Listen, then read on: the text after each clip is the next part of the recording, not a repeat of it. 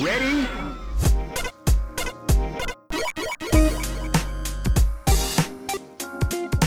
Hello and welcome to Rhythm and Pixels, a video game music podcast. wow, I got a little hype. You got ecstatic. Yeah, up there, yeah.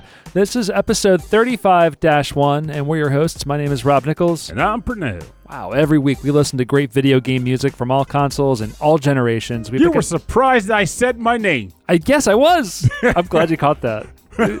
When, when, when you know someone for as long as we have known each other, you pick up every subtle I do. little thing. Eh, We're very observant of each other. which is weird because I'm not like that with most other people. No, you shouldn't be.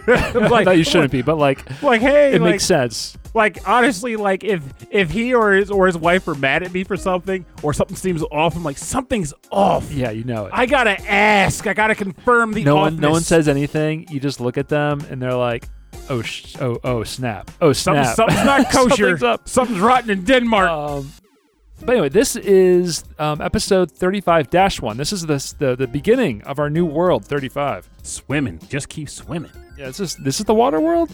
It could be. This is water world. Nice. Who's starting Waterworld? Was it? It wasn't. I was gonna say Kiefer Sutherland. Costner. It was Kevin Costner. Yeah, it was Costner, right? Yeah, frig. I don't even know, but let's just go with yes because I don't want to have to look it up to find Well, out because to- I'll be sucked in. To kick off World 35, Water World 35-1, we was have 36 days.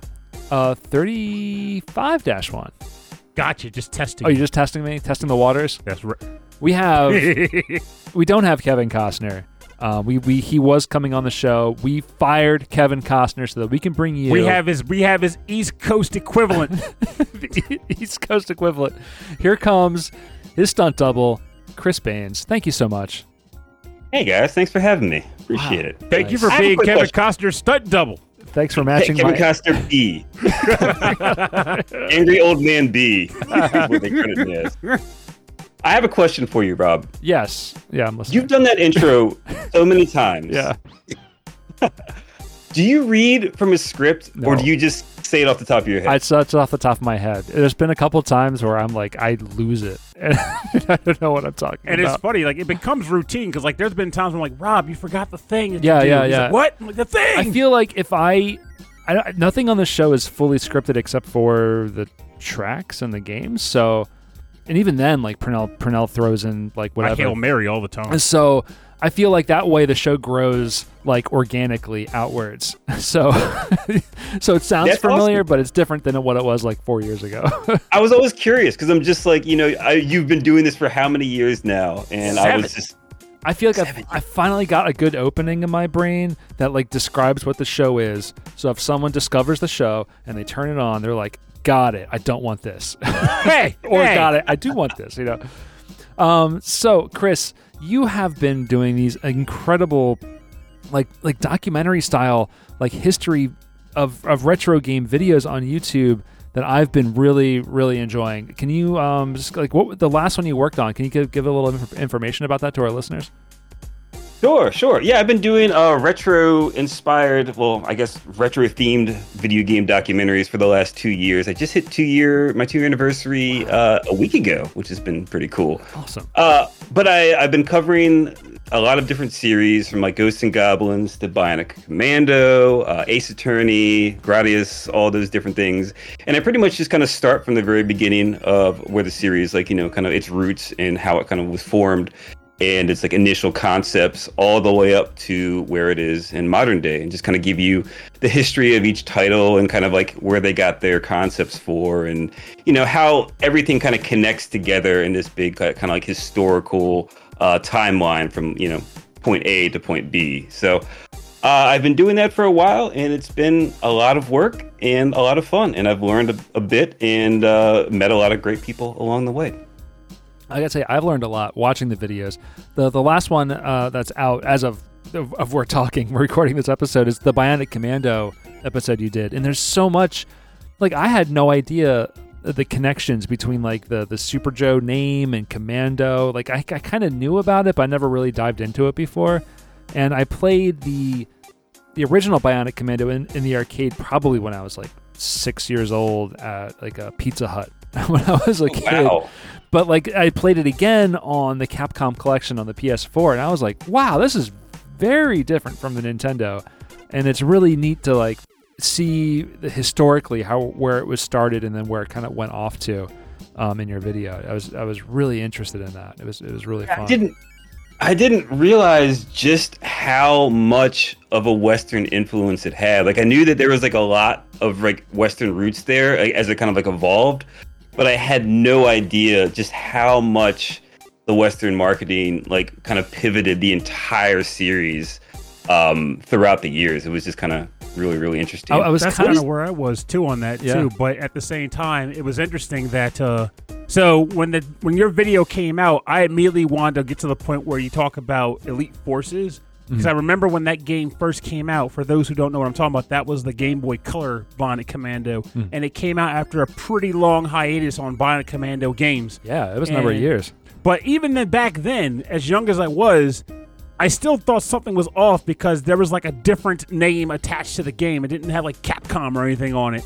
And I didn't know anything about it back then because there was no video game historian or anything. That was just Nintendo saying, we got a new Bionic Commando, kids. Um, so I was like, I wonder if Chris is going to cover that. And you did, and it was very interesting Yeah. as to what happened with that game and why it was You know, so I was- different. I was really upset about that one because it's the it's one of the few games I've covered over the last two years that was developed with an English speaking uh, dev team, and I reached out to like almost every single person on the team to like kind of get some more information.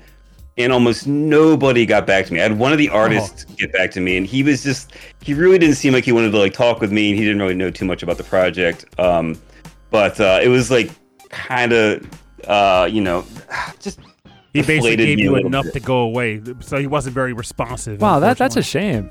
I mean, yeah, it- especially it, just seems like Yeah. I don't know if this like these people just get bothered all the time, but You know what makes me think about, to be perfectly honest? I could be wrong because I'm clearly talking out of my butt, but I feel like some people that develop games or work on games, they do it as it's their job, but it's also a labor of love. Like, I like what I'm doing, I'm really into it. But then you also get folks who are just like, this is a meal ticket. They're telling us to make this game. I got a task, animate these sprites, get it done. I'm done with it. Like, yeah, it's it's it's the job. it's the job. It's the job. So I can picture you being like, hey, can you talk about Bionic Commando? And the guy's like, oh, that freaking game. I don't care about that. Game. Well, in the '90s, yeah. I mean, for a lot of these companies, especially like if you're working with Konami or, or whatever, it is the job. You know, like it's well, it was their first game too.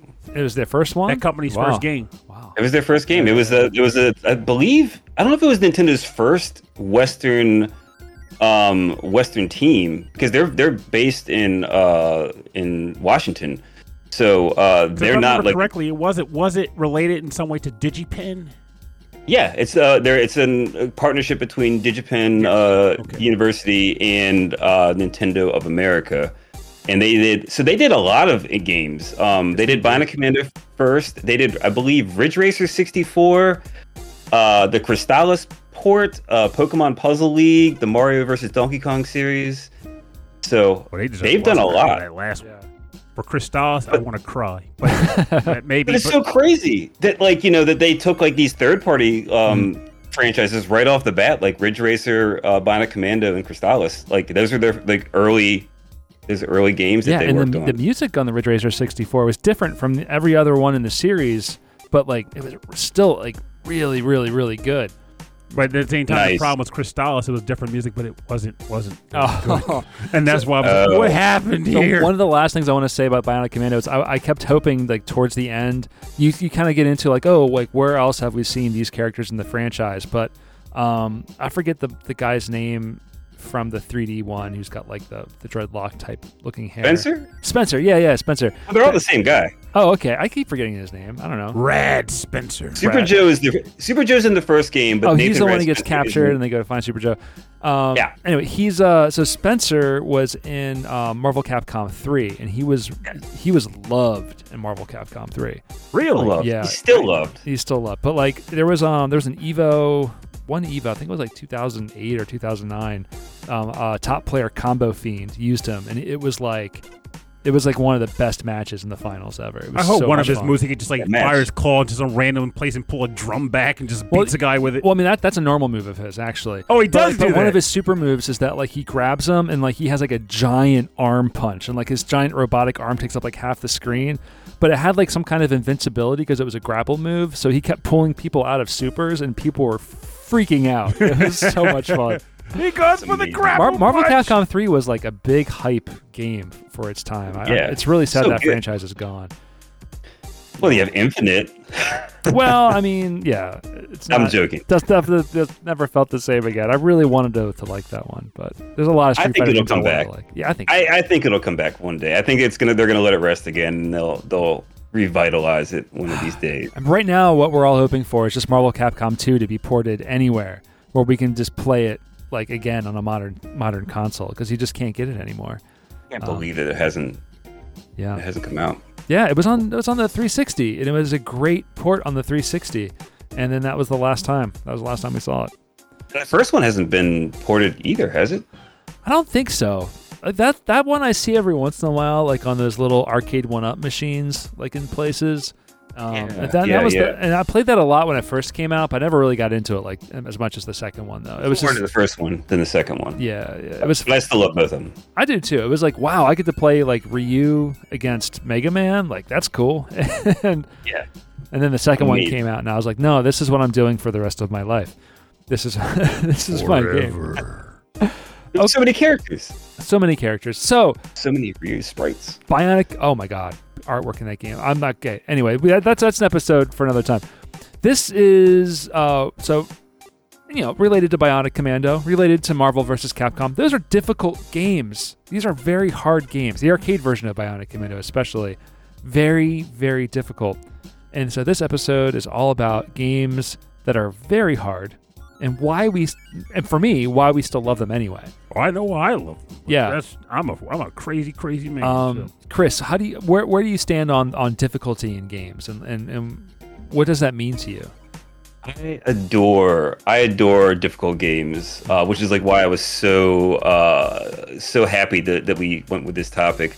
Just because I think that nowadays there's something kind of lost in a lot of modern games where they don't really they don't reward you for kind of like taking the time to like you know learn the mechanics and you know overcoming these obstacles it's just like pay like here's pay pay like five bucks to get past this thing or here's like here's the super booster thing that gives you extra experience or Yeah, yeah. here's like the super like invincibility code you get if you like pay like 10 bucks and buy the the dlc pack like I think that there's something lost, and not that's not to say that like there's not games out there that, that you know aren't are difficult, difficult. And, and like like the dark the Soul series is a great example, obviously. Um, but I think that so many games nowadays just they don't give you time. They don't push you to like learn the game and get better at it through trial and error. It's now it's just like if oh we don't want them to walk away and play something else, so let's make sure that they can do this um, easily no matter what. Like But it's also I feel like there's a little bit of a little bit of that. There's also this general concept of like they want people to just want to be able to blitz a game so they can move on to buy the next game. Well, there's a And bit also- of that, yeah. And then like the Sure. last thing is just I've noticed in the community as well, depending on who you talk to, and I, I will never understand it, but I give it to people because pe- everybody thinks about things differently. You know, I accept that. But people will say they don't want to work when they play a game. They want to just have fun. And I'm sitting there thinking, but the work in the game is the fun. Right. But Well, from the player perspective, I think I, I get that. I feel that way sometimes. Um, sometimes, rarely. but from a developer's perspective, from a from a from a game from a game creator's perspective, sometimes like the idea is they want the narrative to be the focus and not the gameplay. So they get the gameplay kind of out of the way where it's not as complicated or maybe they walk you through it and so it's like very like we're handing it to you. So it's more about the narrative the funny thing is, and so there's there's a lot of that style but but you're right like i feel like with with the the just the amount of games that are available today i feel like that's become almost like a game style that people kind of gravitate towards and you're right now it's like oh yeah you know spend five dollars to get more levels like on your mobile game Mhm. um, and like that's a whole other thing on its own um, I I also think that you know that there's nothing wrong with having the games that are more narrative focused Yeah, and easier. yeah. Like, I don't I, I that's the thing. I'm not saying that like this every game should be hard and difficult and just like you know like the old Ghosts and Goblins games or or, or something like that. Mm. I, I think that there's a a Fine. a, line. a space for everything to coexist together. Um, but I, I do think that you often don't see many games that won't hold your hand with like a myriad of tutorials and you know Yes, not giving you much information, letting you discover it yourself.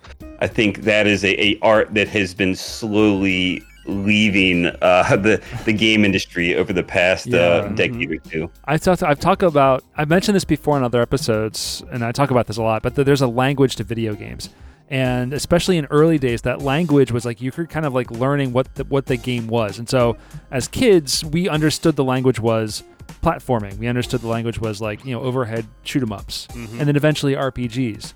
But nowadays, the language of video games is very much like it's more cinematic, right? So like they're kind of walking you through, and there's like cut scenes, and there's people talking, and you're kind of expected to interact with it as you would with a movie sometimes. and that's why with games like that, I kind of am That's a okay. new language. Oh, but I'm kind of okay when Yeah. games like that do that because I get the whole push to the next narrative bit. Yeah, Last of Us yeah. is like that, though. You can put it on hard mode and say, "Well, you're still going to suffer I'll a say little." playing What? Horizon, playing Horizon, like I'm terrible at that game. Where I'm like, the narrative sections are incredible. I'm really into the story, and then I get way in over my head, and there's no way I'm going to get past it. How am I going to stop this? and so like the difficulty there for me becomes a roadblock. But that's just my, that's just my my challenge. But then I, I'm Yeah. not sure if that game has it, but a lot of games will straight up give you a story mode oh, option. oh, option it does. almost. Yeah, There's a sliding, there's a slider that you can change throughout the game. Oh, okay. Yeah, yeah, yeah. So in that Yeah, case, I like I think that's cool. I, I'm I'm I, I'm one of those people that thinks that everyone like the people that are like no easy mode, like no you can't have an easy. You know, like I think that that's it's okay. Like like accessibility is a good thing. Very good. oh, I also think that it's, I also think that like you know with with the Souls developers uh, with with FromSoft um choosing not to include a difficulty level I think that's fine too. I think the developers get to set the the tone for Yeah. what experience they want to give people and I think Yes. the people that are complaining about that I, I don't agree with at all. But I I, think agree. that like It's absolutely a valid choice because that is that is their language to their game. Right? their Like, language that- is we want all Yeah. players to experience the same challenges. Yes. How they overcome them is up to them, but no one's going to go on and say, "Well, I just set it to easy and Right, there's if no you- problem for me." and if you don't want to speak like into them, like the language of the game is the difficulty. It's like um, Yes. it's like Celeste. Mhm. Like the like the the story of that game is around this difficulty. They gave like some options for more accessibility, but it is still difficult. Mhm. Um, If a guy, Okay. I, Yeah. I always think about there's a guy out there that's playing all his games using only his chin and Mhm. succeeding, and there is a guy that is I follow him. Andy Capable Sean. That's yeah, right. That dude he's awesome. awesome. Um, but if he can do it, I'm not saying anyone, everyone else has to, but anyone can do it. But like yeah. he puts in the work and It's it up there. shows. yeah, yeah. We should Definitely. get into some music because we got some we got some good talking Why? points. to Rhythm and Pixels Talk Show. Uh, all right, so uh, Chris, if you don't mind, we'd like to start with you. Would you want to pick your first original track? Yes, uh, this is from ActRaiser 2, the sequel. Uh, the, I don't know about the adored sequel, but uh, the sequel to the, uh, I guess it's like a sim, an action sim game that first released on the Super NES.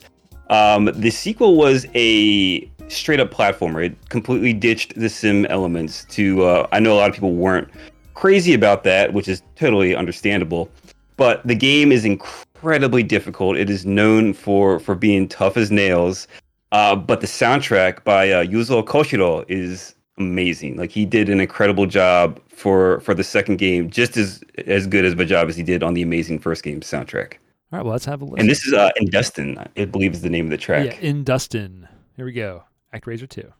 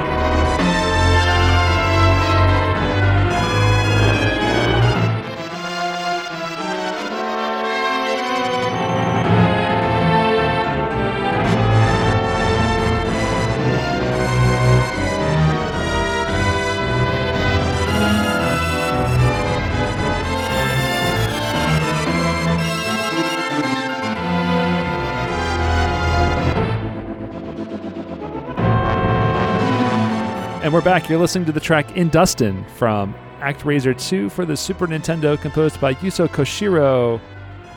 Chris, this game.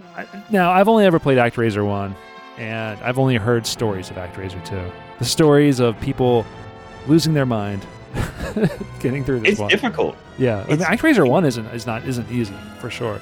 No, it's, I it's a tough game too. Two is a whole other step up though, for sure. It's and it's a really it's a really really cool system because it's it's focused on flight. Like that was the uh, the whole theme of the game.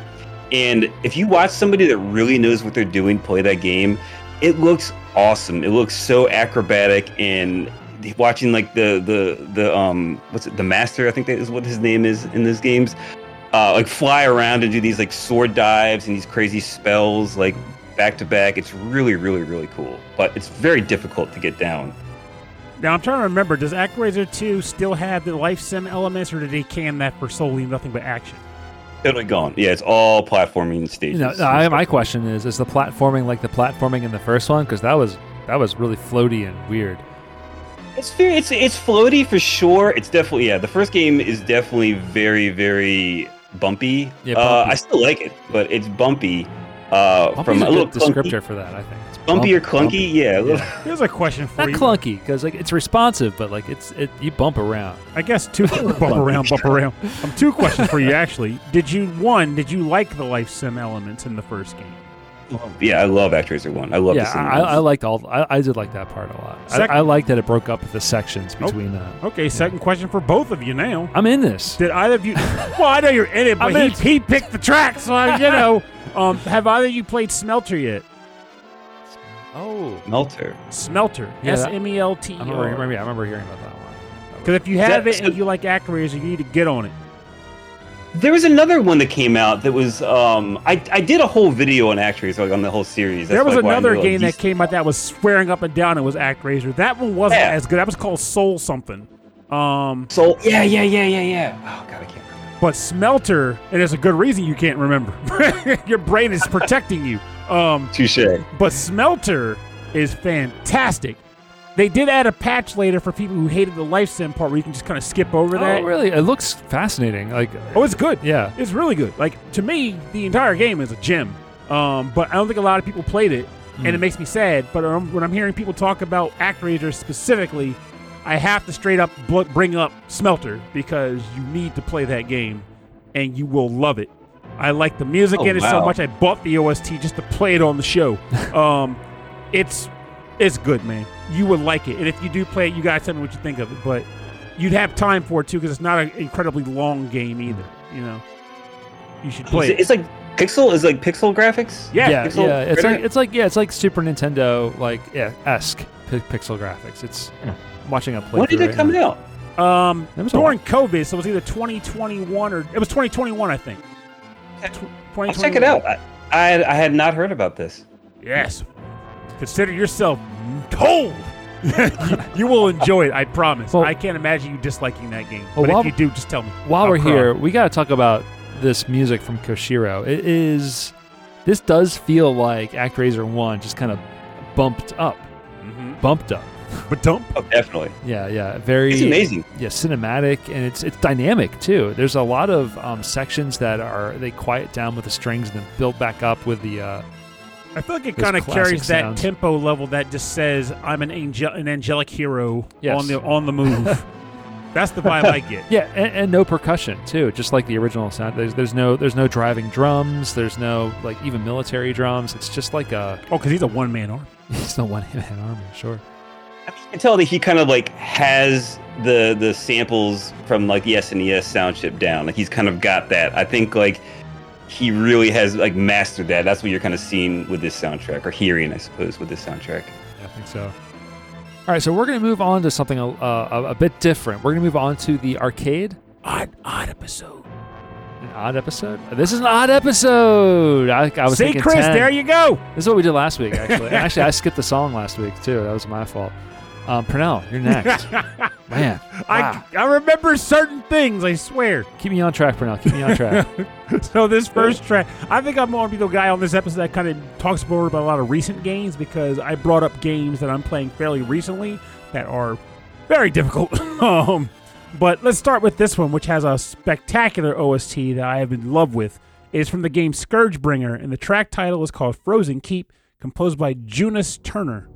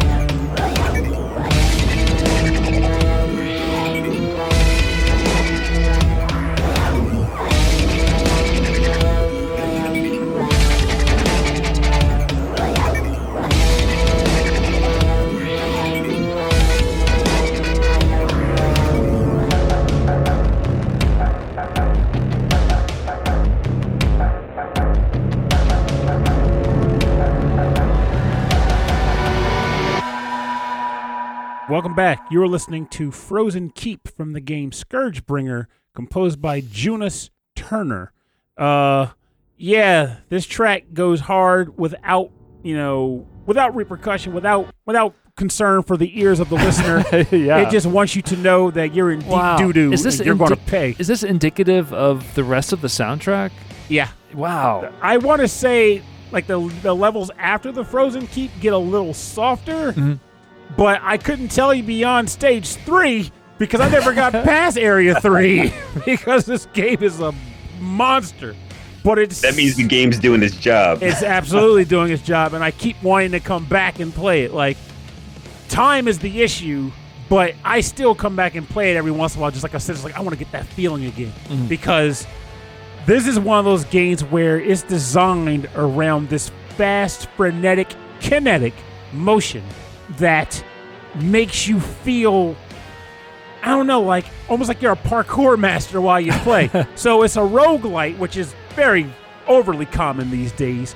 But the premise behind this is that you're a character who's running through this random labyrinth. I don't even know the story, so don't even ask. But you're running through this labyrinth from room to room, and when and when you're running between rooms, the music is very quiet and light. Hmm. But the moment you enter a room where there's enemies, you're locked in. The enemies pop up, and then it gets hard on you. And immediately you are tasked with clearing them out.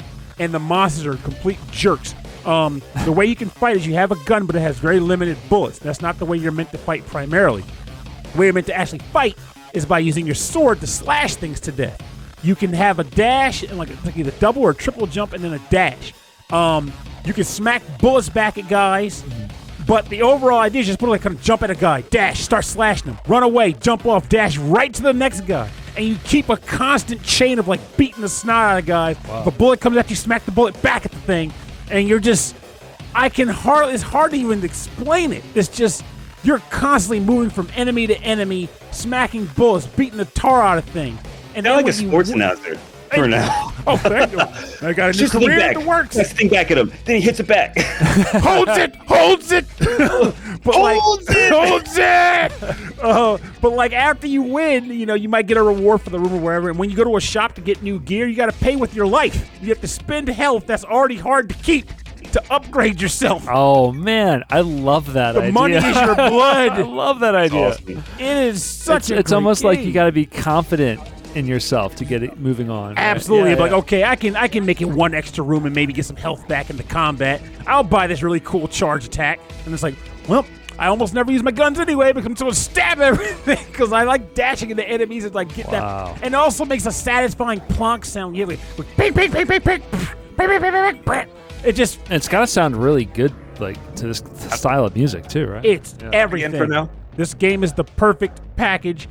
As long as you're okay with challenge, I recommend it to dang near anybody. I recommend it to you because it's pretty much that Yeah. Celeste parkour, except they slap hardcore combat on top of it. yeah, it does look like my style. Yeah, Yeah, yeah. It's How up the sounds how, how the sounds go, Pernell?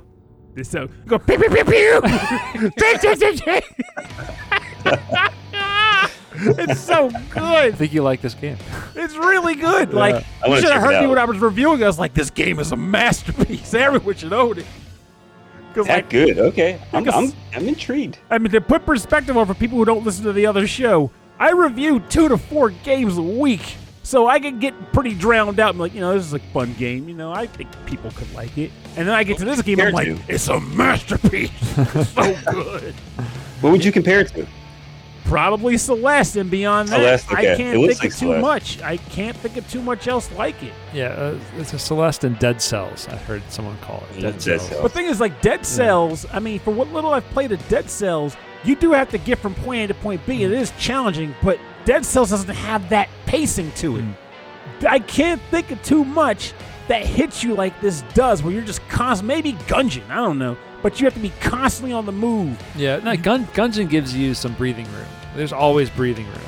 when you're like ducking behind tables and stuff. Yeah, and in between rooms, there's like a lot of lot of breathing room. Well, I mean, you get that here between rooms. I mean, like when the action's Oh, hot. oh yeah, yeah, yeah. There's there's a lot of because there's, there's a lot of cover. You can always find cover, and like that's that's most of even like in later stages like that is Gungeon. You need to find cover and mm-hmm. trust. You got to trust the cover. trust in the cover. because that, that minute that you don't trust where where you're positioned, mm-hmm. like just like in any other shooter, especially bullet hell shooters, the minute you don't trust your judgment is when you get hit. Ah. Yeah, True. it's it's. Uh, Oh, and I also forgot to mention about this game. One of your tasks can actually dunk enemies too. So like you might like say, I need to get a little bit of breathing room, quote unquote. So you Dunk. might rump on a guy, slash slash like light light light heavy, and when you hit with the heavy, they'll send the guy flying in the direction you're facing. Oh. So you can kind of like ping pong him into something else. oh, I like that. And then he'll- then his position will be somewhere new. Yes. Oh. Yeah, I want to try this one. It's so good. Curious. Yeah. It- This do might- it. So buy that and smelter. Yeah, once once I move my TV back, I got a new uh, stereo system too. I'm gonna be hooking up to it. I'm really excited. So, um, I'm going to maybe this one and Smelter. Maybe yeah, we'll see. We'll, Smelter. we'll see. We'll see about Smelter for now. um, okay, so my first track, as I was saying before, um, uh, is is is an old school shooter. This is in the arcade. Arcade games classically, intentionally, incredibly difficult. This is the original R type for the arcade, Oh, composed by. Masato Ishika- Ishizaki, credited as Sclap. S C L A P. Man, this track's collapse. It's Sclaps for sure. This is stage six, Scramble Crossroad.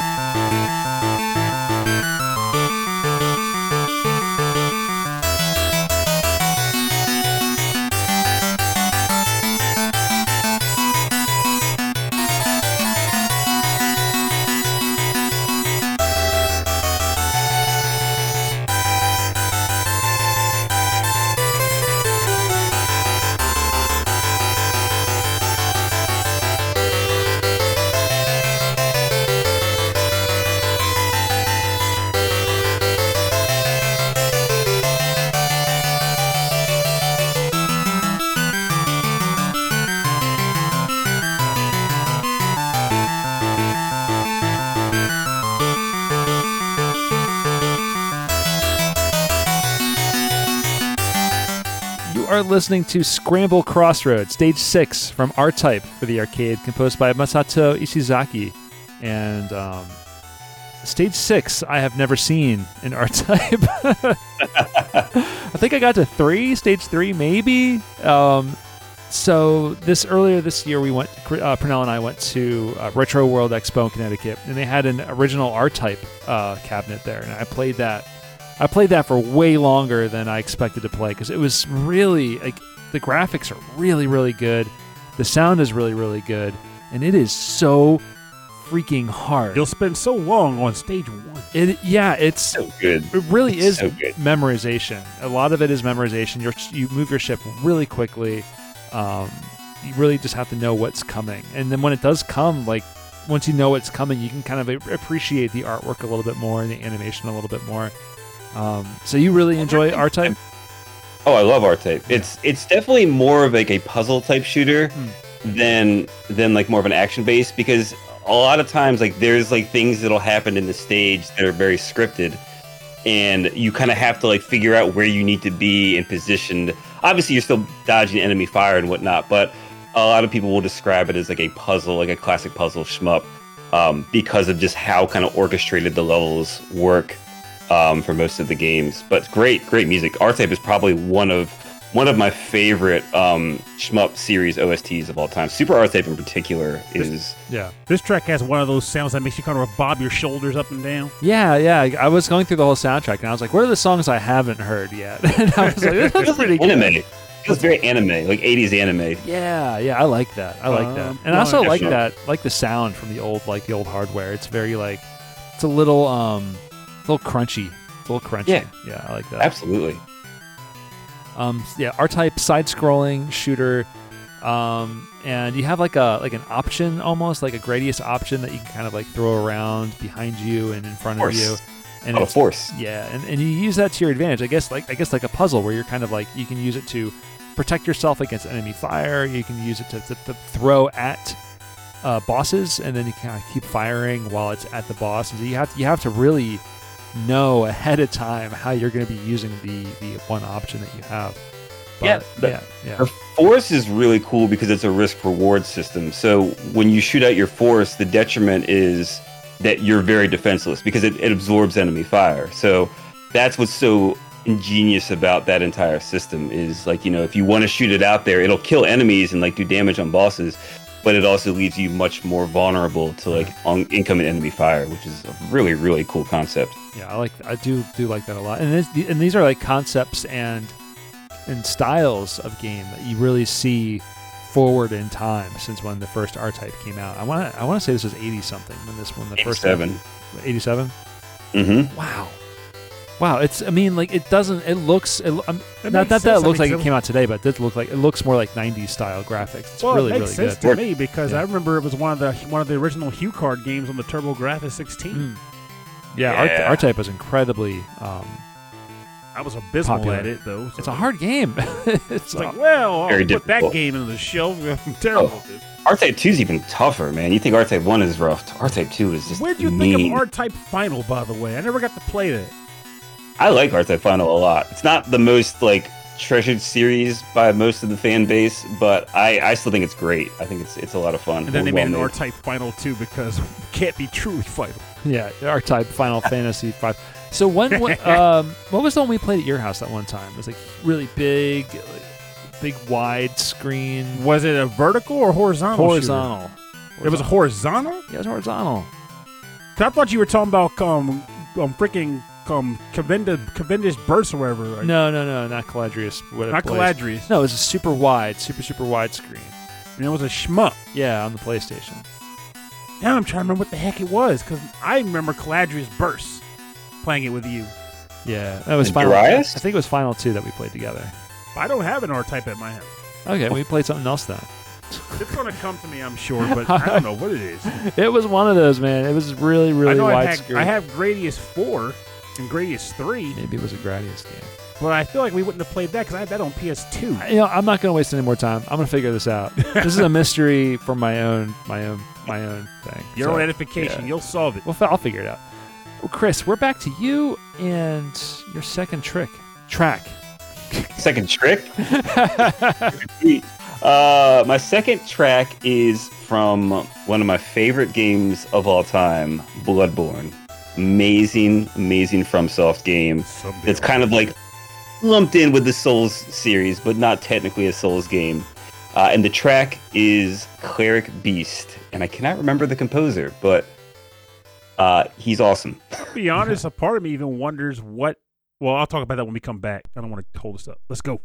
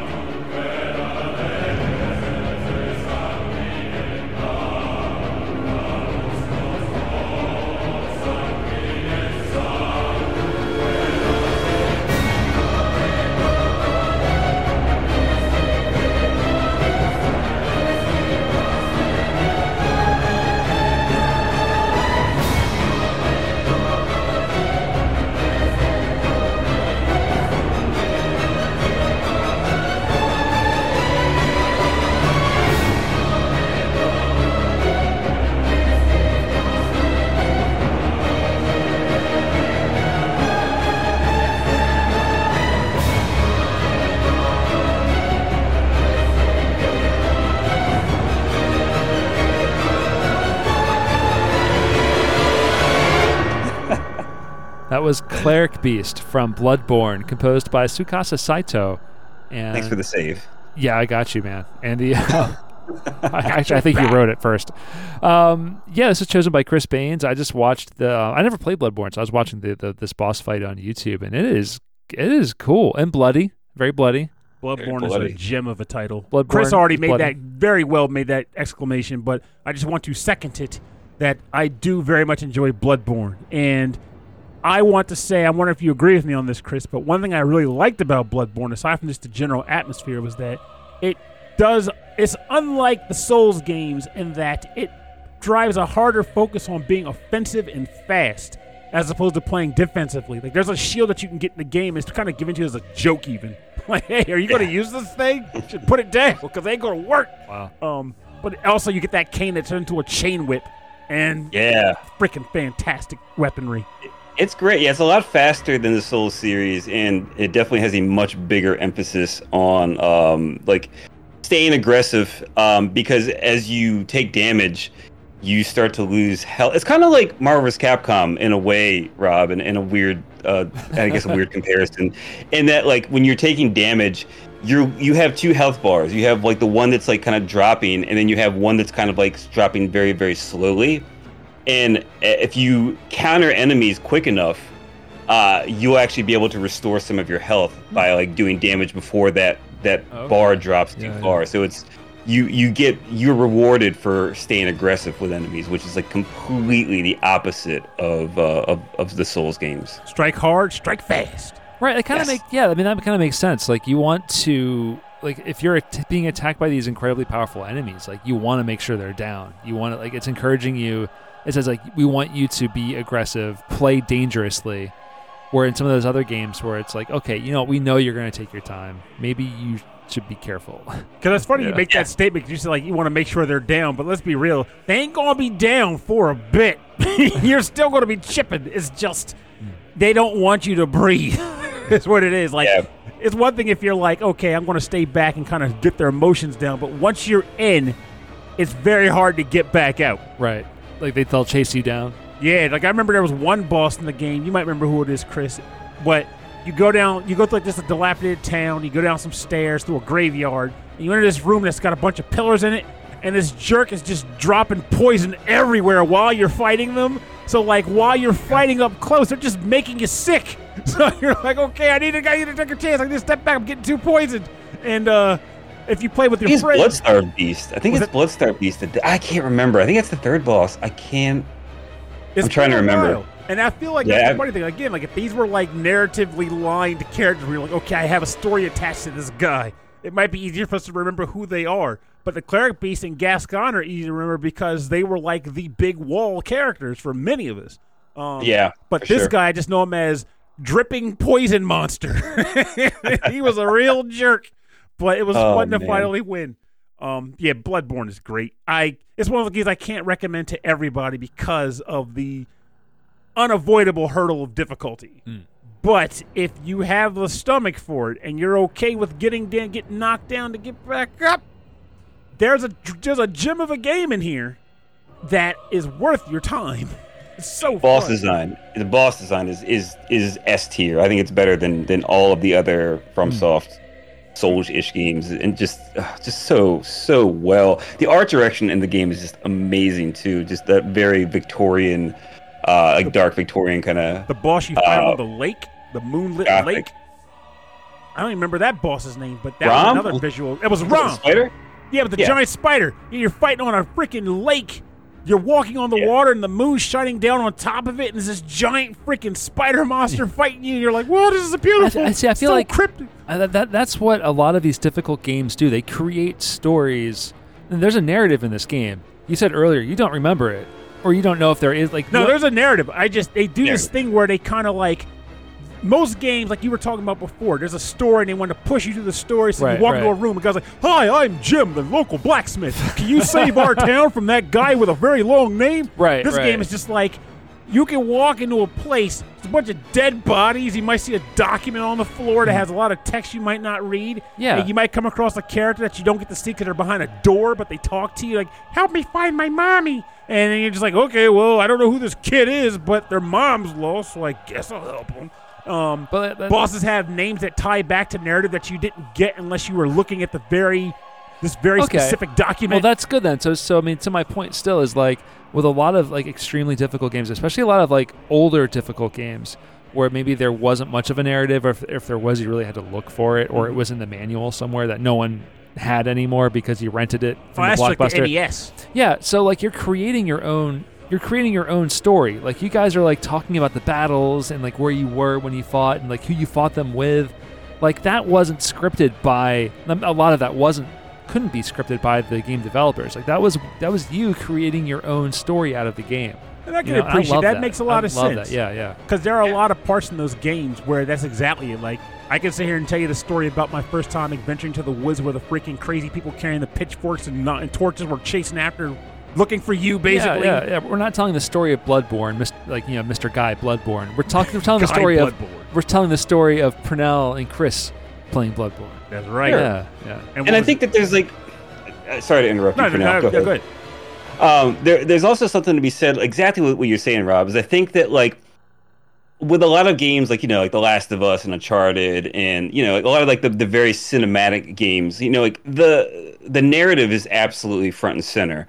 But when you go back and talk to people, you know, that that played like you know, Ghosts and Goblins or Bionic Commando or uh, these like really really just tough as nails games, you know, the the story is like what you're saying. It's like they remember like, oh, it's not about like what is happening in the game. It's like when they beat this like boss. Oh, I remember I was at the arcade, you know, I had a crowd of people and I beat it wasn't about the game itself. It was about the experience they had With you know, game. overcoming this obstacle that was like, you know, very, very difficult, you know? Yes. And I feel like that way, even like with even within too. I think it's funny because a lot of people talked about how the game didn't really click with them like they wanted it to, and like they liked the first one better. But I played it on like hard difficulty, and when I was playing on hard, I was kind of doing this whole thing where I was like, I wouldn't let anything live; everything had to die. But in a game where li- resources were very limited, that meant I had to do a lot of stealth killing, which meant I spent.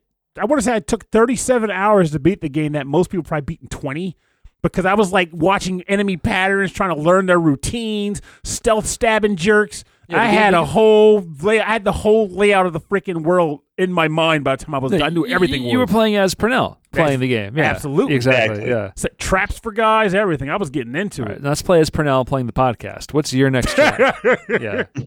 Here's another game that drives me crazy, and I will never complete it because it taxes your brain in a way that few games do.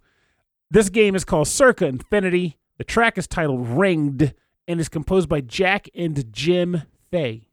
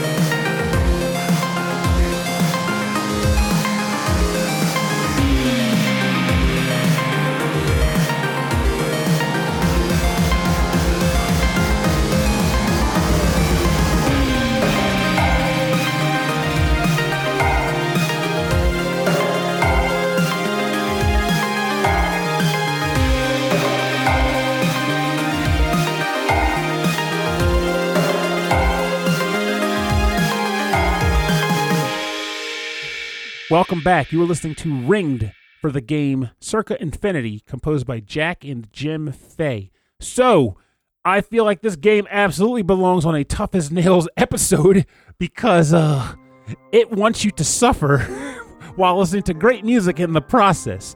Uh, how to describe Circa Infinity? Well, as a puzzler, not so much a platformer because you're not really jumping on platforms, but uh, think of a bullseye. You know, outer rim circles with different layers going deeper inward. You start on the complete outer rim of the bullseye, and mm-hmm. your goal is to run around the outside so you can find a specific wedge that will allow you to jump into the circle. And once you jump into that wedge, you now have to run on the inside of that circle So on the outer rim. It zooms into another circle. Yes, and you have to now jump to the next layer of the bullseye to run on the outside of that, to jump into it, jump on the next outer layer. You're going from ring to ring to ring. First on the outside of the Right. ring to the inside and of the ring to the next ring. on each part of the ring that you have to jump over or run under, Mhm. and it is fast and hypnotic. Like it's usually like two or three colors, and it is just flashing over and over and over again at your eyes. yes, Wow. Let me just say, don't don't just take Pernell's description. Go watch a video of this game being played because the entire time this song has been playing, like Rob and I both pulled up videos of this, and we can't look away. It's it like he said, it's hypnotic. It's unlike anything I've ever seen in a video game before. It, it looks incredible. Like it's just like you get lost in it. It's just so so cool. I want to play this so bad now. it's another case of I use this word a lot this episode, but it's a friggin' masterpiece in puzzling. and you get boss modes. Eventually, you get to a boss at the end of each set of levels, and the boss has his own like way you have to completely battle them because you can't fight back. You have to make them hurt themselves until they die. Um, but it's some like there's like a weird emotion to it because you're not really killing the bosses. It's almost like they're a part of the main character's psyche or something. Like they'll cry, they'll laugh, they do all kinds of stuff. Oh, interesting. And you keep it- going? A game where there's not like doesn't seem like there's a lot of dialogue, and there's and there's But there's a- still a story. and there's not a lot of like narrative told through cutscenes or anything like that. It's all through the this gameplay. Mm-hmm. And What and platform is it Oh, on? And so I played on the Switch, but it's also on Steam. I'm pretty sure it's on like Xbox and probably PlayStation as well. But uh, it's funny too because as much as I struggle getting through levels where you play as one character, uh, it was difficult, but I was able to eventually manage. And I got through like two or three worlds, and then I got to a world where you have to control two people at the exact same time, which broke me. I was like, well, I could do this, but I was going through levels where I was completing without dying once. That was my goal: get through the entire stage without dying once. And you get a little award for doing that too. But once it became two people, it's possible. But I was like, I gotta, I gotta level up a little bit, so I gotta step away for a minute. But it's so Con- controlling two characters. Oh my gosh, controlling two characters with on on on opposite sides of the of the Of the of the circle on different levels. Sometimes that's that's a lot for your, for the brain to manage. It's a but Yeah. it's it's a it's a true challenge, and when you surmount it, it's not like a lot of games. Like, okay, here's another shooter I won at. This is great, but I'm done. Where's the next shooter? This is my brain has leveled up. It reminds me a bit of I've watched a, a, a playthrough of someone playing Ikaruga, uh, both planes at the same time. Holy Christ! I've seen that. Yeah, I was. I think. I think you shared that. I think I watched that video that you shared, and that blew my mind. I'm like, I can't barely get through the first stage of that darn game, and there's this someone's like, oh, I just memorized the whole thing, but like still, just memorizing, it, but just being able to play both at the same time, it's kind of like Even that. with the memory, though, it's like being able to make sure that your hands don't cross. As dumb as this is going to sound, make sure your hands don't get cross signals Yes. when the right hand ship is on the left side of the screen. Yes. And your left. That's what pop used to do to kill me. Like when I was getting good at pop'n music, which is all the notes falling down, hitting them to the beat. It was one thing to say, okay, left notes left hand, right hand, right hand, notes right hand. But once they start getting to the point where you have to start bringing your left hand to the right, Right. your right hand to the left, and you're doing like these weird piano crossovers, something your brain starts to shatter because you're like, I can't make my right hand do left things while the right hand is the left hand's doing yeah, the right yeah, things. you're playing the piano, right? It's, it's it's forcing you to like play rhythm with one hand and melody with another hand, and it's it's yeah. it's it, it's maddening, but you keep wanting to do it one more time. This time will be different. This time will be different. And also, this game is good for that because when you die, it kicks you back one layer and it immediately gets you going. There's no I like try that. again. It's just nope. You're in it. You're in it so that's a- you that- stop. That's another thing we can talk about. Um, and maybe talk about a little bit more in, in the next track is is uh, is losing in games. There's usually a punishment or some kind of like letting you know that you lost. You should try again in these games. Oh, I have a And- whole and- dialogue for that. And, and how do these games punish you, and how how has that evolved over the years? And I feel like that's a really good way because it kind of keeps you. It's like it punishes you by pushing you back, but it's also kind of like it's not a reward, but it's saying you can kind of keep learning, mm-hmm. you know, and it wants you to keep learning and keep getting better. And I feel like that's how it should be. Um, Yeah, I was gonna ask Pernell Yeah. if like I was like, are you a one CC guy? And what I mean by that is, Yeah. Oh, I know Like, one a lot- CC, baby. I know Then- one well, I- CC. and yeah, you like, do you impose restrictions on yourself? You know, to you like you don't actually beat a game until like you've overcome this certain restriction you've imposed. And like usually, like a lot of people with shmups will be like they haven't actually finished it until they uh, have a one credit clear. How about this? Rob really wants to move on to the next track. I will 100% All right, answer We that need to talk question. about that. I will answer that right. question, and we will also talk about the thing that Rob was talking about. I'm ready. I got words. All right, baby. all right. So the next game is 1001 Spikes. I pu- I picked this game for Pernell. Um, this the music is by Rush Jet One. By One. the way, this is. Oh, we'll go, go, okay, go ahead, go ahead. Is the Nannar Stage Five. Yeah, So I'm gonna know the track when I hear it. Trust me. yeah, but Rush Jet One, a um, a a stalwart in the uh, the the the um, 8-bit or not 8-bit, but uh, you know um, uh, Retro, retro OST yeah community. game community, and chip tune. Could not think of the word chip tune. Potato chip tune. Gosh, I do a podcast. Anyway, this is Nannar Stage 5, 1001 Spikes. Uh, I played this a couple times. Pernell's played this about a billion times, 1001 times maybe. Oh yeah. Um, here we go.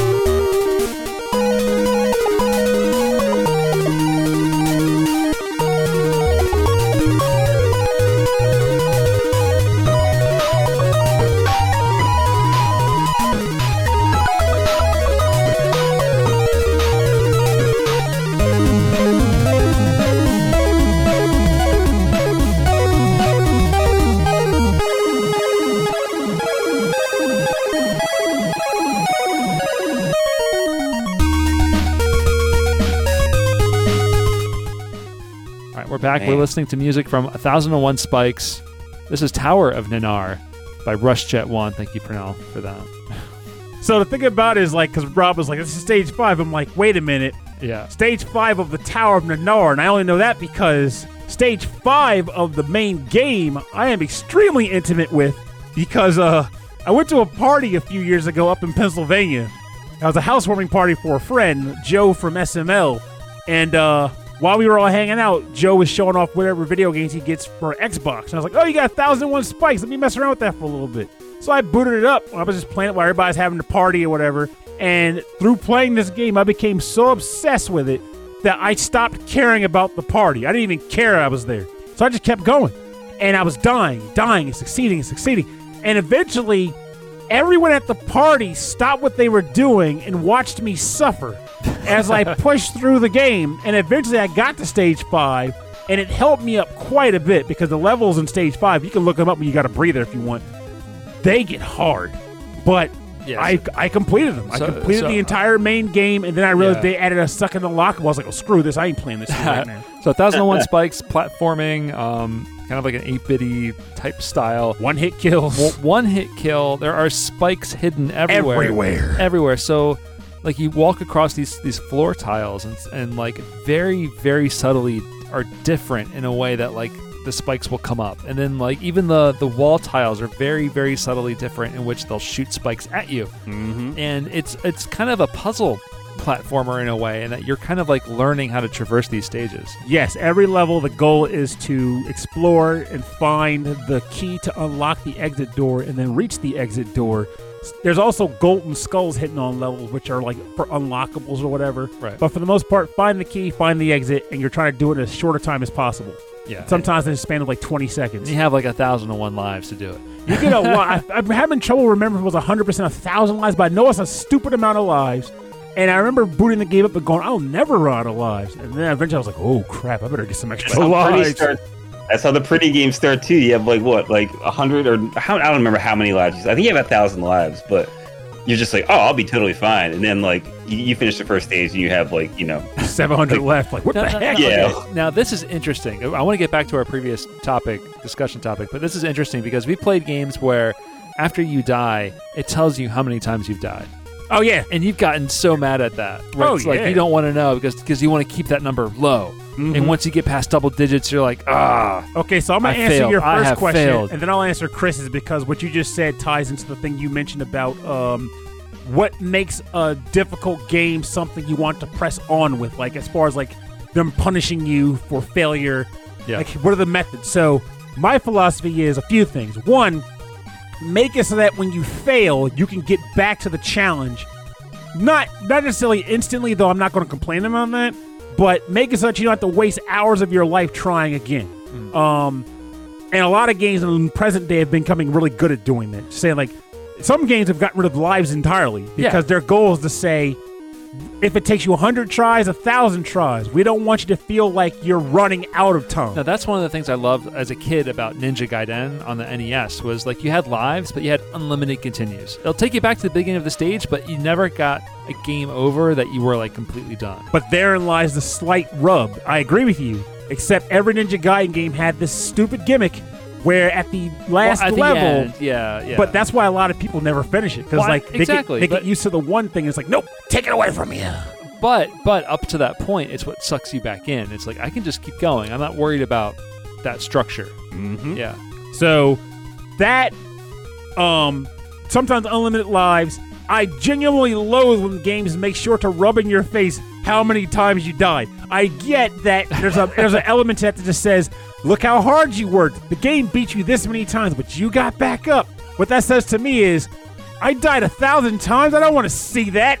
Just know I eventually succeeded. Leave me alone. Let me suffer in seeing silence. that. I love seeing because that's like, it shows you your how much you persevered though. Yes. Yeah. It's a badge of courage. And that's true. Yeah. I I agree with Yeah. you guys, except my brain tells me someone did it in Well, less deaths than This you is this did. is something that you brought up earlier, Chris, which was like um, kind of self-imposed rules. Like you asked Yeah. if we were a one CC player, and I do have those too. and too. I feel like that's something that Pernell kind of lives with. I, I'm very similar. As if specific um, bullet hell shmup games, I do play. Like if I get to a continue screen, I don't continue. I go back from the beginning because I'm playing. Sure. I'm playing for that score, you know.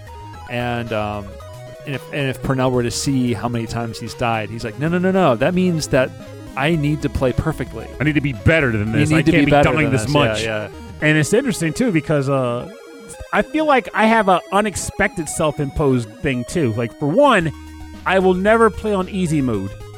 I have to play on at least the middle difficulty. And people will get on my case and say, "Well, yeah, but then you're not experiencing the game." I'm like, "Yeah, but at the same time, I want to feel the sense of challenge that says I had to work in some fashion to accomplish the goal." And I get why easy exists, and I'm cool with people picking Well, it for There themselves. is a uh, there's a there's a feeling and there's a big dopamine hit of learning a new skill. yes, Yeah, and Yes. a game, a, a good game, I feel like you can do that. Mm-hmm. Uh, so, and I really do feel that. That's a big one. And then the second thing, and that's still this is the only one I can think of beyond this, is I have an odd penchant for not using skill points in games until the game kind of makes me do it. Uh, there's no badge of honor for it. There's no trophy or achievement. It's just me being like, well, I don't need to use skill points yet, so It's why like- spend them? It's like you're playing an RPG and you're leveling up, and you're like, I don't need that. Yeah. I don't need that until you tell me to. and that's what makes that's what kicks my That's butt rough, like a man. Dark Souls game because Yeah. Dark Souls doesn't let you hoard anything. It's like either you use them or we're going to take them from you, Yeah, yeah. and you're out of luck, I, honestly- means you I think time. I think that's a great design choice. oh, it is because I like you spend my skill points. Force yourself on a path and learn the game. Mhm. Yeah, yeah. Right. Well, and another thing is Yeah. like lives and continues and everything. All of that stems from the arcade mentality of like Yeah. you that's how you like got people to spend quarters but the the thing that kind of sucked i mean like i think it kind of sucked is that that kind of moved into console games and you know i guess for better or worse but it's it's one of those things that i kind of wish had stayed in arcades Well, um Well, personally but I, I get why like i get why people like them in there but i i really well, I I'm- definitely like games that like kind of just let you go at your own pace and not have to worry about lives and and continues. Well, a lot of older Yeah, games, yeah. I would think the reason they did it was because the games themselves, if you could continue infinitely and keep going, were ultimately fairly short, which reduced the life of the game in a console for a player. So, like, think of, say, uh, I don't know, I'm trying to think of a game, but like, just think of like a classic NES game that you might have liked that may have like five stages in Goblins. it. Think Ghosts and Goblins. Yeah, Ghosts and Goblins. Yeah, well, exactly. Ghosts and Goblins was just hard, period. But let's say Ghosts and Goblins wasn't particularly challenging as it is. Let's say it was like moderately challenging as opposed to like pull your teeth out hard. Uh, if you had infinite continues and or infinite lives, you could brute force the game most likely, and it probably would take you no more than like an hour at the most to get through it. Through it, two Sure. hours early on if you're still learning the ropes. Keep in mind I we're guess- referring to infinite credits and stuff. Also, keep in mind you've probably rented this game, and you want to hold it on for another day. Oh yeah. or Yeah. It's like you want them to, keep- they want them to, they want you to basically come back and re-rent it, or eventually just buy it. Also, the, um, the the games that were popular at the time, like say like in the arcades, were platformers, Mhm. and like if you were really really good at them, then you could probably if there was like no time limit, like how are they going to impose um, uh, restrictions around gameplay so that you would you would be encouraged or forced encouraged to spend more money to complete the game? Nintendo pulled it off, and we Yeah. hate them for it with their stupid Play Choice Ten machines. Yeah, yeah. They put they put like a that that was like that's that is like the literal sense of here is a timer on the game and it shuts off when you're done. So you're for- not rewarded. You're not rewarded for your skill. No, you You're are not not. rewarded for your skill. You're just paying. You're rewarded for your wallet. You're renting it. You're renting time on an NES machine in an arcade. But one thing we used to do for fun was we would play like Mike and I would play Ninja Gaiden One. I think we did. this- I think we did with you before too. Yeah, in yeah, yeah. 1984, we put a quarter in, and the gimmick was to see how far you could get on Ninja Gaiden One on 25 or 50 cents before the timer kicked you out. Yeah. And then eventually it was like speed running like the first two stages. Pretty much, Yeah. Because you can't make any mistakes. You have to do it as quickly as you can in order to get to stage three before you run out of 50 cents. All right, we're we are not speed running this podcast. We are No, no, we no, are no. uh, we are turning down this this uh, song and we're getting into the bonus round. Let Oh, Bonus oh, snap! round. Bonus Oh, round. That yeah. bonus round. Yeah, bonus, baby. The bonus rounds where we play covers and arrangements and remixes on our theme. Chris, I think I cut you off. Did you have something you wanted to say, or I was just going to clarify that. Yeah, Um, sorry. that's fine? that when I was when I was talking about like like not liking lives and continues, I don't like them in like overly complicated like or, or very overly overly difficult games. Like I think that I like when like like something like Ghosts and Goblins. Like I hate having continues in Ghosts and Goblins. I like you know being able to learn the game at my pace because it's hard enough that it will push me back. Something like Mega Man though, yeah, for sure. Like something that's like a little bit more moderately difficult. Like I'm all about like lives and everything continues and everything makes sense. But like the really difficult stuff, that's more like what I what I don't really like the the, the live and, and continue restrictions. Yeah, I I feel I got into bullet hell and shooters like in the arcades, um, but probably because I worked at an arcade and the money wasn't an issue at the point because I could just you know sit there after hours. But like now, I don't think I would be into them as much as I am now because of emulation, and I'm able to do save states at the beginning of every stage or at the beginning of every boss, and I can learn the game that way. Yeah, because that's Yeah. to me that's what makes it. I think it's probably what Chris was just saying, but that's what made that annoying to me was when I had to work to get to a point, Yeah. and then I ran out of continues. In order to get back to that point to try to learn that space, it required hours of my time Yeah. just to get like Blaster Master is notorious for that. Blaster Yes. Master, yeah, yeah, yeah. if you go and watch Pernell and Matt play games Blaster Master episode, you will see the point where Matt just shuts down because we're running out of time. And it's like, okay, I, we got to beat this level, but they keep killing us, and we have to do the whole level to get back. He's like, nope, save states. We're running out of time. I want to go to bed. so it's like you see it happen in real time. It's ridiculous. But yeah, the, that level of punishment disincentivizes you to try to learn the challenge because you don't want Right. to waste your time doing the parts that you know off like the back of your hand. these these play testers, these QA play testers were masochists.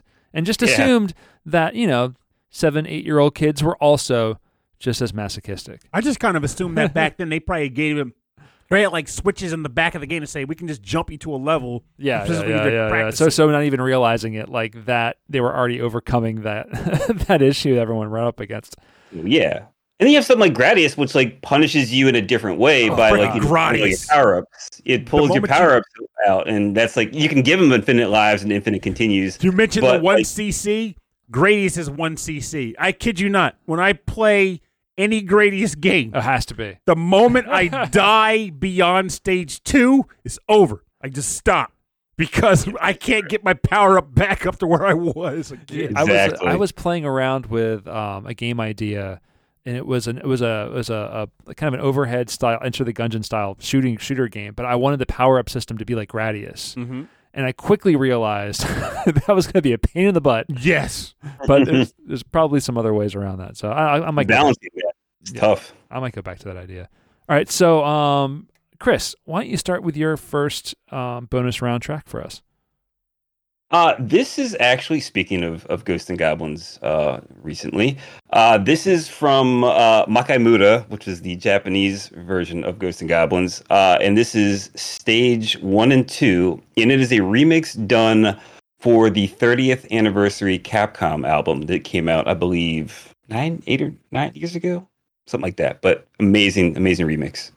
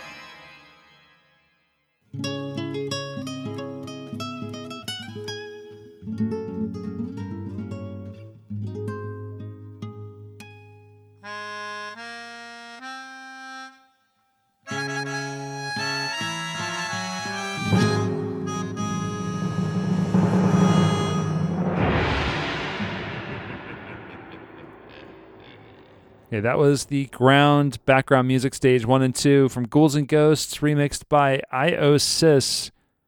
AKA the only stage track most Ghosts and Goblins players have ever heard. It's really this was this was a lot. This there's it was first like like the original melodies and and sounds were still really prominent, yet it was so frantic and frenetic.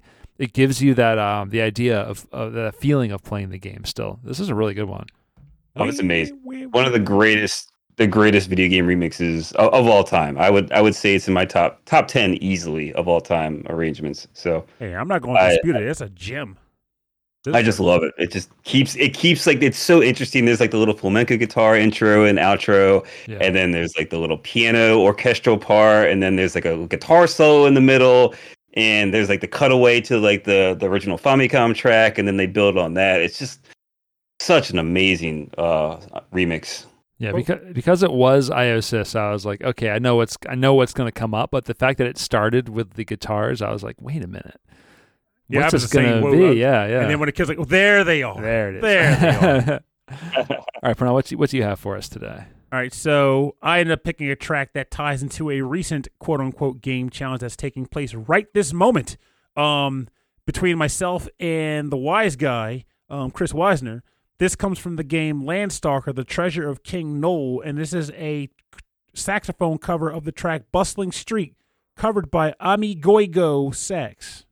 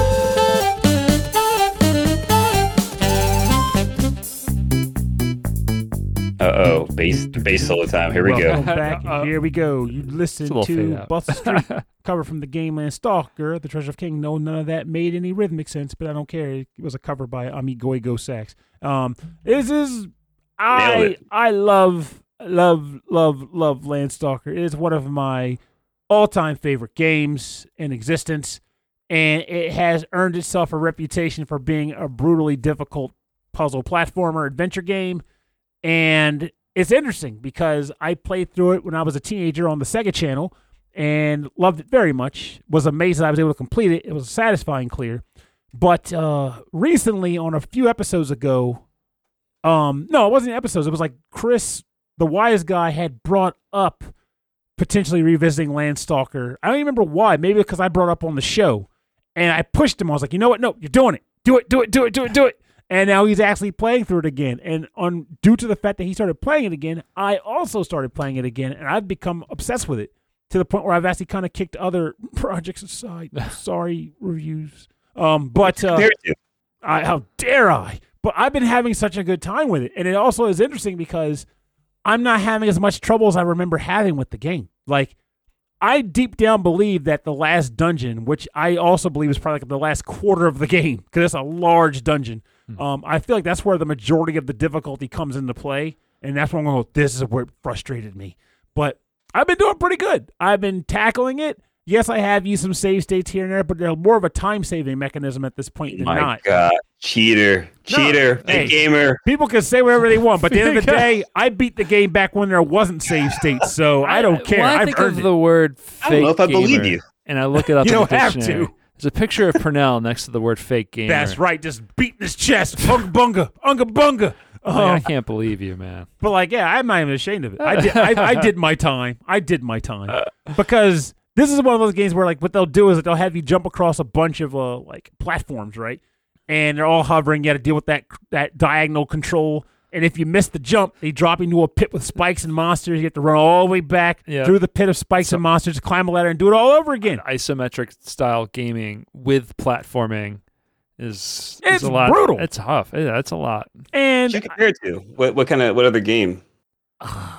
therein lies the rub. Maybe Alundra for folks who played that Oh, because okay. this was Alundra was made by the guys who made this. Mm. Um, but Alundra would be a direct comparison. Uh, aside from that, I am kind of challenged because I kind of feel like a Alundra and this are fairly unique in that sphere. Like someone might say Zelda, but Zelda didn't have platforming. Zelda was very much walk and do things. So Mhm. that alone makes these games different enough that I don't think they get a direct comparison like that. Platforming in the Game Boy one with the feather.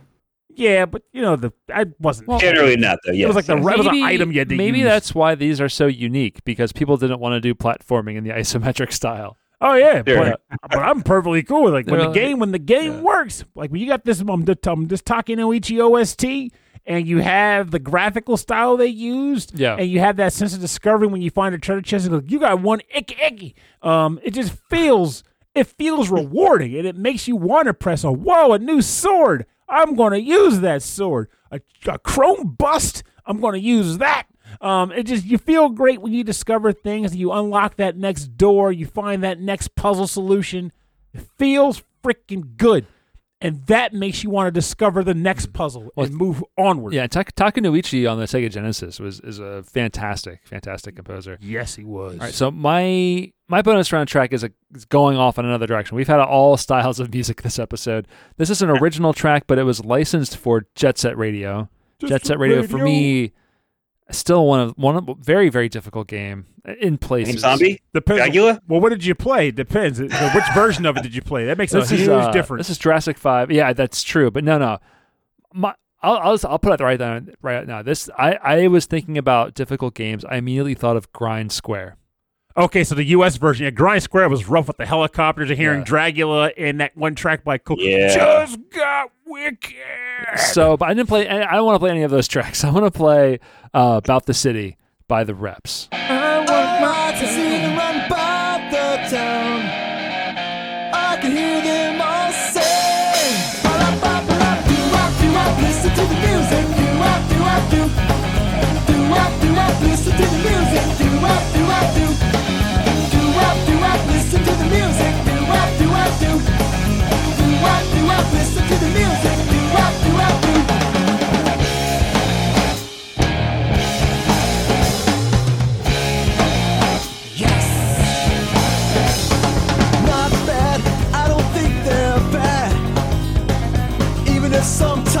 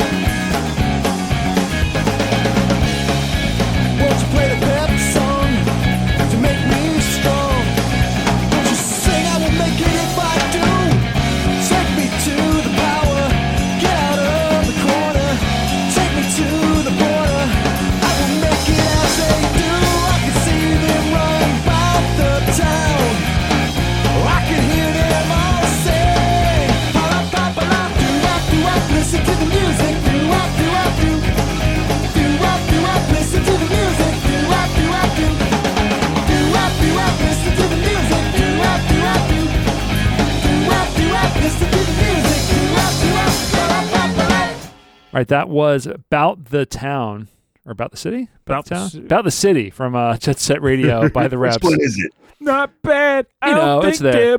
They're bad. But you reminded me. So Grind Square was in Jet Set Radio was only the U.S. only game. the U.S. version. Yes, Oh, yeah. that, that makes sense then. All right, so or was it Western versions? The West. Well, maybe yeah, let's go with Western because maybe Europe got it or something Yeah, I was too. gonna say I think Europe may have got Well, that we're too. in America, and then the world revolves around us. No, it doesn't. So that's that's that's for us.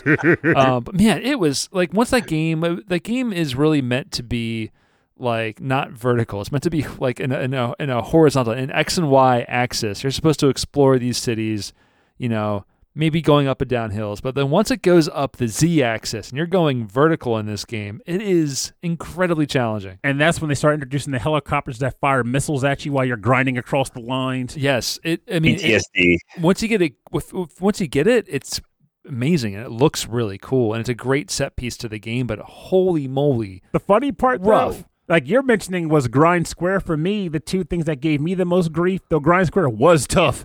Um, the in the in the burn version of the game, the perfect grind poison jam on their on their challenge course Yeah, that was yeah. brutal. we've definitely. Oh, talked that was mean. And then the non-burned version of the game was when you start dealing with the chief and he's firing tear gas at you. Mhm. When he revisit the level with Yeah, the park and the sewer line. Oh my god, tear gas gave me so much grief in that game. And of course then just that future is like combat made people frustrated, so let's take it away. And I was like, no, put it back. yeah, I thought the whole game, the whole game was interesting. Uh, The the the, the controls were challenging in a very new way. I was watching some uh, gameplay of the original Dreamcast version, and the graphics are still so cool. They hold up. They're so cool because like they're just colorful, they're bright, and they weren't trying to to overcome any like realistic realism obstacles. And I gotta it was say, so much fun. man. Yeah. Is it just me or was the tension in that game like for a game being about tagging walls? yeah. there was a lot of tension in a scenario where you're throwing a long tag and the game would kind of pan the camera when dogs were running at you. It's like, okay, hurry up, finish the tag, the dogs are coming. that. Yeah, yeah, yeah. That's the cops are coming at you, and you're like, I gotta go. Gotta go. Can I finish the tag or I gotta drop it and run? Yeah. Because if you do the whole tag, you get more points yeah, for it it. really created like a, a lot of a lot of good moments, a lot of fun tension. It's just, I mean, it's just, uh, it's a it's a classic game that everyone remembers for for a good reason. It's the fact, it's things like that that makes me wonder why it hasn't been revisited. Like, this is one of those games that, again, nothing's come out like it. The closest thing we've got is like freaking Bomb Rush Cyberpunk, which has been in development limbo for years at this point. Yeah, Like, no one's done this. And where is it? Something like it needs to come back. So if Cyberpunk ever does happen, I'm going to be day wanting that unless it just comes up to like terrible controls or something. But who knows? Did you play the sequel? Did you, either of you guys play oh, Future? Future. Oh, I bought a dr- I bought an Xbox specifically because of Future. I went to uh, visit I a played- friend yeah, in Virginia. She had it. I helped her beat freaking the Love Shockers challenge level because she was stuck there, and I was like, "Let me play this game. Oh, this is so great! Let me help you out. Let me beat this level for you." And then I went home and immediately bought an Xbox and that game and Gun Valkyrie. yeah. After the Dreamcast and PS2, I skipped a bunch of I skipped a bunch of generations of video games, so I never got around to playing this one. And this I one, still think Go I ahead. think Future's good. I, I I don't think it's as good as the original. I think there's something missing from it. I still think it's a, a great game. Like I'm not taking anything away from I it. feel like the tension is what was missing primarily. Yeah, I, there was just I I don't know. I couldn't put my finger on it when I was playing it the whole time. But it's very. It's, I guess it's less based on tagging and more of just like the actual skating. It's more the skating because remember in the original game, it was the combination of having to input the tags and evade the law that Yeah. added that extra bit of oomph. Whereas Future was like, we're going to put tag spots in crazy places and you have to get there, but there's nothing to stop you from doing that Mm. because all the combat was restricted to arenas. So you get into an arena, you just got to beat guys and then move yeah, on. that's right. So in Jet Set Radio, like all of the all of the grinding and jumping and traversing of the stage was given to you not just to get to those hard to reach places, but it was given to you to evade Yes, the cops and stuff. Yeah. yeah, yeah. Mhm. and take Just slower that- paced too. Yeah, Slower and- paced game. And so when you take all that away, what you get from Jet Set Future is essentially a collectathon. Hmm. But the collecting is tag spots. Yeah, that's that's a shame. Yeah. Uh, That's it's still fun. fun. It's still still fun. Yeah. The music is stellar. It's just I it's liked- not the original Jet Set. Oh man, I'm getting all. I'm looking at my. I have my Dreamcast sitting there on my speakers, I'm just staring at it. I'm remembering there was a you can create your own tag in the game, Mm-hmm. and it was Yeah. really like it was really really um in depth. Like you put letters in and, and, and shift them and move them around. I feel like in the modern age that would be even better because the problem with making tags in those Jet Set games was that they were still just your game worlds. But in the modern game Yeah, you era, can- you can share could have an yeah. online Jet Set with a challenges or whatever, and put the cops back in. Everyone's dodging the cops and trying to get the most tags out there. Okay, you that know would what? be freaking fun. A a, Yeah, um, it'd a battle royale jet set game wouldn't be the worst thing. It would be the best That'd thing be kind of fun. because the battle would literally be out tagging your opponents while there's opposition on the screen. And the better one tagger does, the more the law starts to chase them yeah, because they become yeah. notorious. Oh, that'd like be fun. There are game ideas for this that Sega's dropping. And freaking Sega, man. I don't know. Well, anyway, for more information on our bonus round, go to rhythmandpixels.com. to hear Pernell rant Yeah, about yeah, Sega. yeah. We'll have, we'll have Also, yeah. there is a rumor that it is being remade. There's been a rumor uh, earlier Oh. this year that it and Crazy Taxi are both receiving uh, Oh. reboots. Oh, I So, want that to Se- Sega wants that crazy money. Crazy money. Crazy money.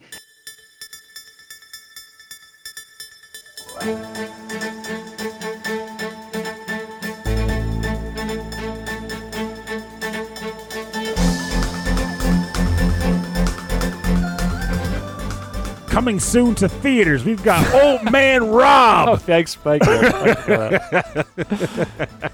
yeah, I realized how weird that sounded when I said it. I, want to look older.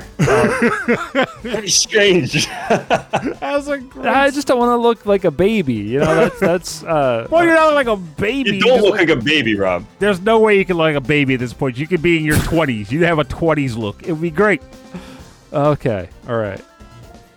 Let's not talk about Those me anymore. feet. I don't even know what to say about this. They're coming. Everyone, thanks for listening to episode 35-1 of Rhythm and Pixels. This is the the difficult games challenge with Chris Baines. Tough as nails. Not, not not a difficult podcast though. Not a difficult podcast at all. This has been a lot of fun. Yeah, enjoyable.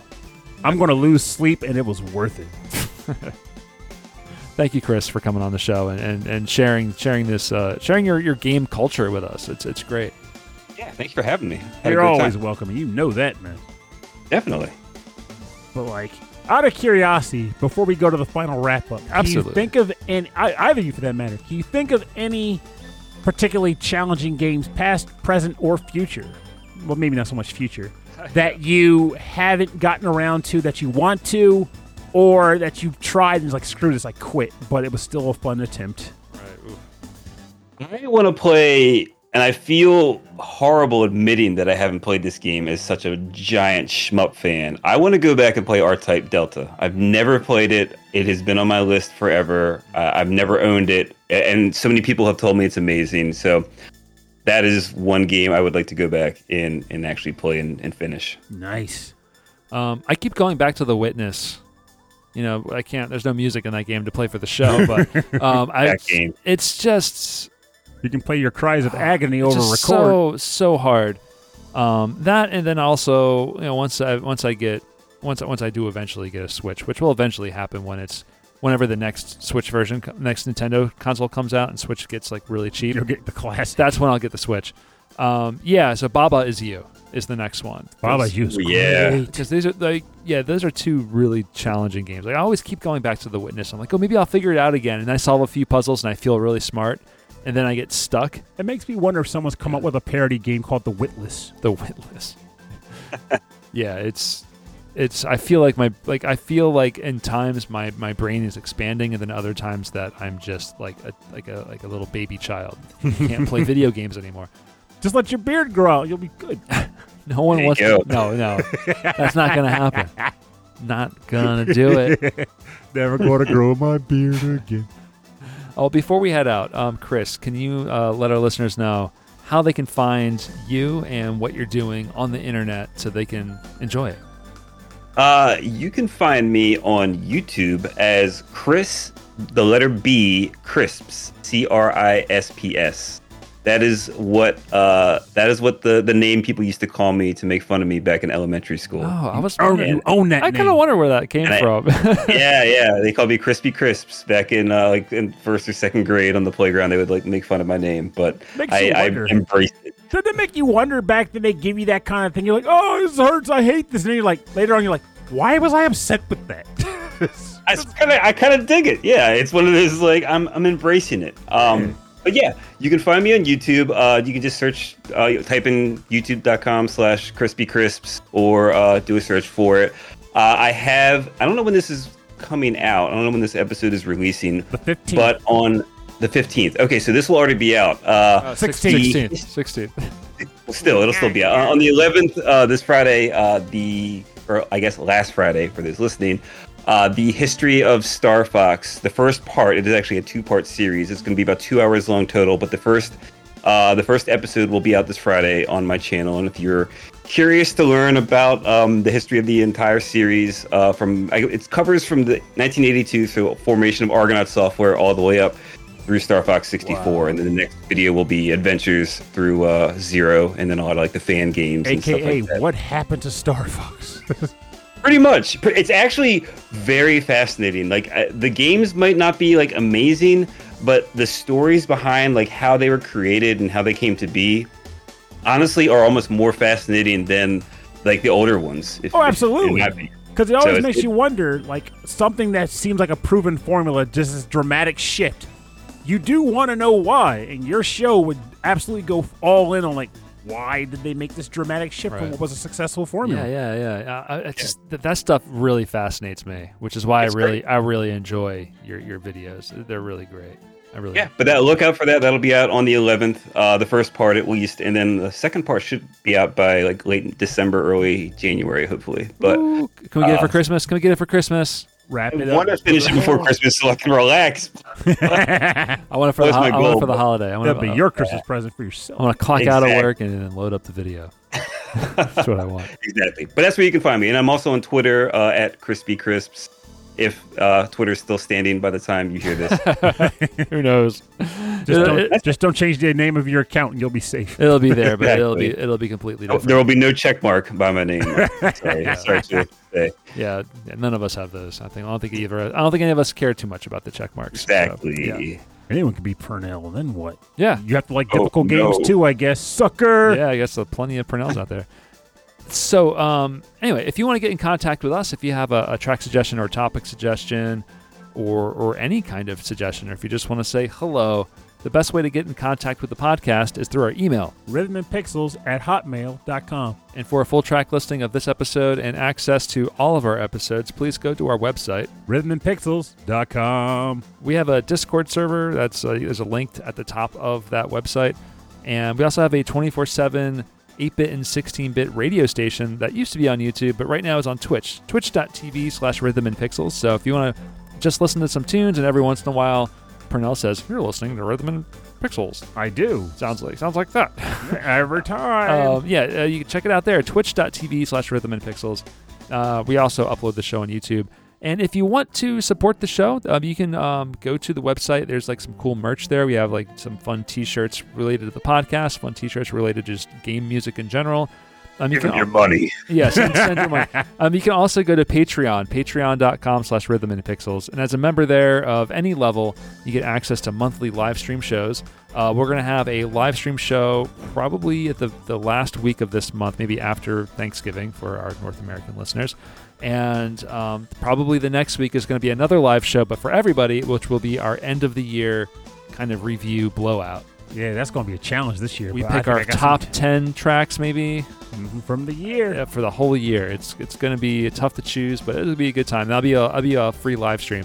Um, also, as a member of Patreon at other at the higher tiers, you get cool stuff like stickers and there's mugs and there's exclusive T-shirts and there's some fun stuff you can do with the radio station as well. You can put your own promos in there or any advertisements that you want in there. We'll just pop them in there. Um, we also like to thank all of our Patreon members who were at the highest levels at the end of every episode. With, with first want to thank Brooke, Frankly Zappa, and Khalid.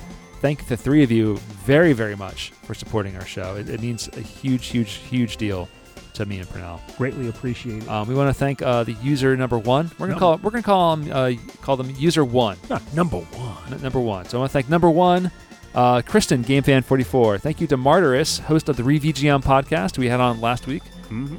Awesome guy.